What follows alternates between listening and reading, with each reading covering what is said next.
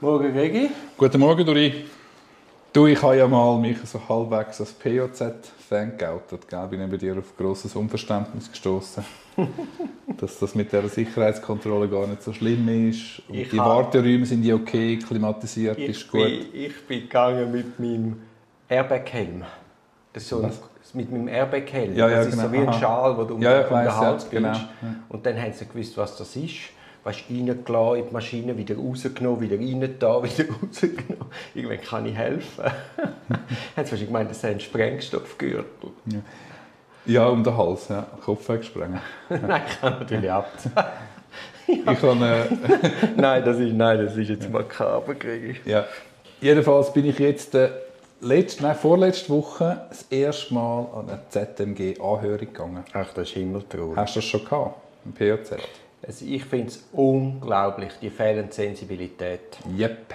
Also, zuerst einmal, erklär du mir einmal, warum ist das Zwangsmassnahmengericht genau im Polizei-Justizzentrum, das von der Kantonspolizei geführt wird? Weil man das Prinzip von der Gewaltenteilung nicht versteht. Irgendetwas hat man glaub, nicht ganz begriffen, Nur oder? schon der Anschein von Befangenheit ist ja mehr als gegeben, aber es ist halt bequem. Das haben wir schon mal geredet, oder?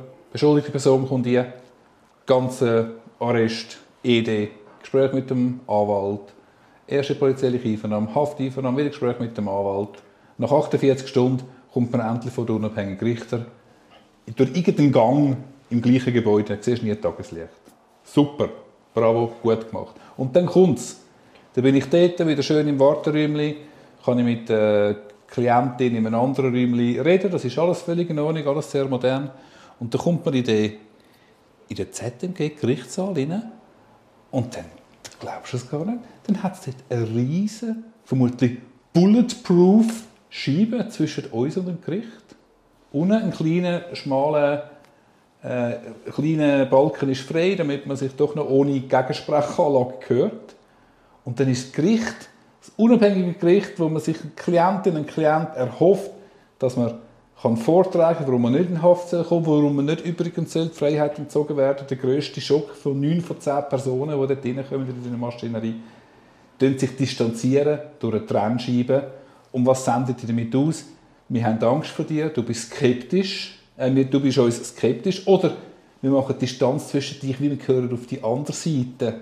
Wir sind auf der anderen Seite von dem ganzen Spiel. Wenn wir auf der Seite von der Kantonspolizei, von der Staatsanwaltschaft, nichts anderes drückt das aus.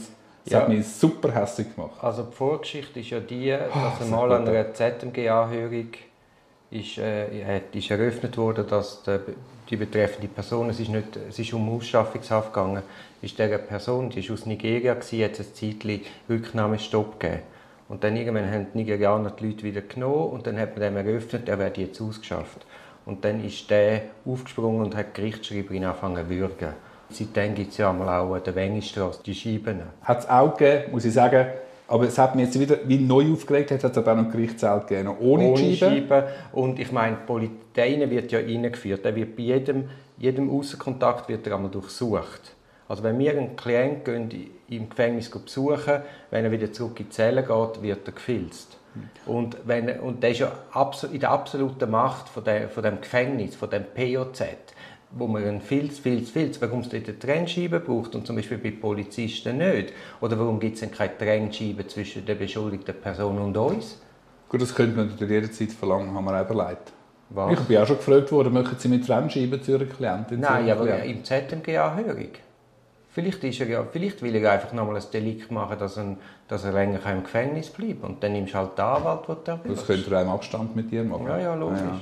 Aber ich sage nur... Vielleicht sollte man uns das ernsthaft überlegen. Vielleicht brauchen wir jetzt eine Trennscheibe mit ich, möchte, ich möchte so ein Papstmobil. Und es ist eben, ja, es ist eben die Kombination zwischen die Trennscheibe, die sagt eben nicht nur die Angst aus oder die angebliche Angst oder die kommunizierte Angst oder die erfundene Angst gegenüber der beschuldigten Person, die sowieso völlig am Ende ist nach 48 Ja, Stunden, ja. sondern es ist im gleichen Raum, wie das Gefäng im gleichen Gebäude, wie das Gefängnis ist und wie der ganze Apparat ist, der dich in den Knast gebracht hat. Und die Kombination ist absolut verheerend. Es ist das falsche Zeichen, das ausgesendet wird. Ich begreife die Planung nicht.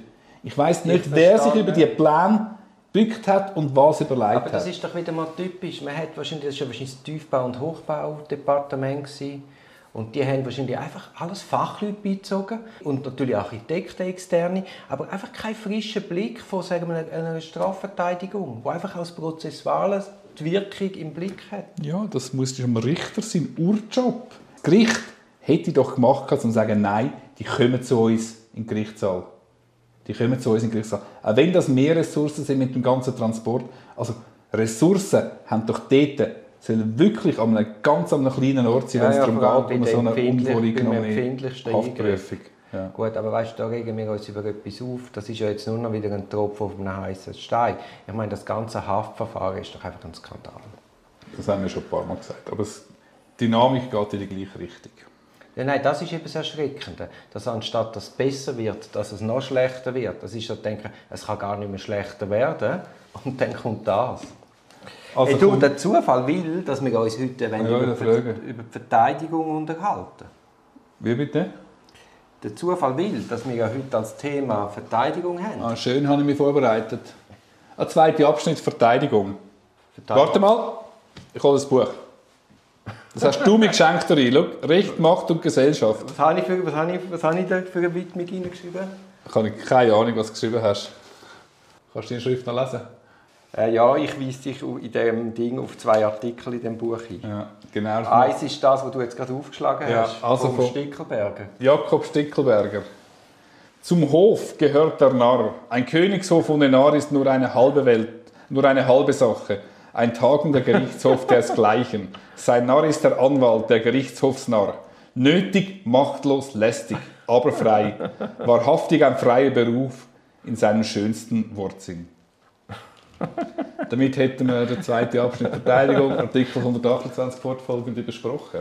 Einverstanden? Also was, wegen Sinnlosigkeit überspringen wir die Artikel. Ja, wegen Aussichtslosigkeit, Sinnlosigkeit, Feigenblatt. Feigenblatt, genau. Also, Gegi, ich sehe, du bist heute so in Schuss. Ja, das habe ich jetzt mal loswerden. Das begreife ich, manchmal begreife ich es wirklich nicht. Wir sind ja wirklich, wir versuchen ja wirklich, und wir sind ja, denke ich, ausgleichen, wir versuchen, Nein, aber ich glaube, das zum, wir versuchen zum Menschen den Anspruch zu haben, dass wir über die das Schützengraben-Denken ein bisschen rausgehen und versuchen, verschiedene Positionen einzunehmen.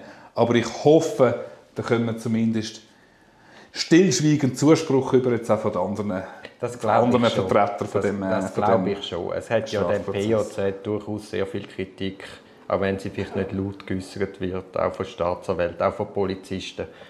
Ich war letztens mit internen Untersuchungen im gewesen, in Einvernahmen. Die verstehen auch überhaupt nicht, warum sie dort sind. Und irgendwann wird etwas passieren und dann wird Politik wachgerüttelt werden und dann wird man das müssen ändern. Voilà. In dem Sinn wünsche ich dir eine schöne Narrenzeit.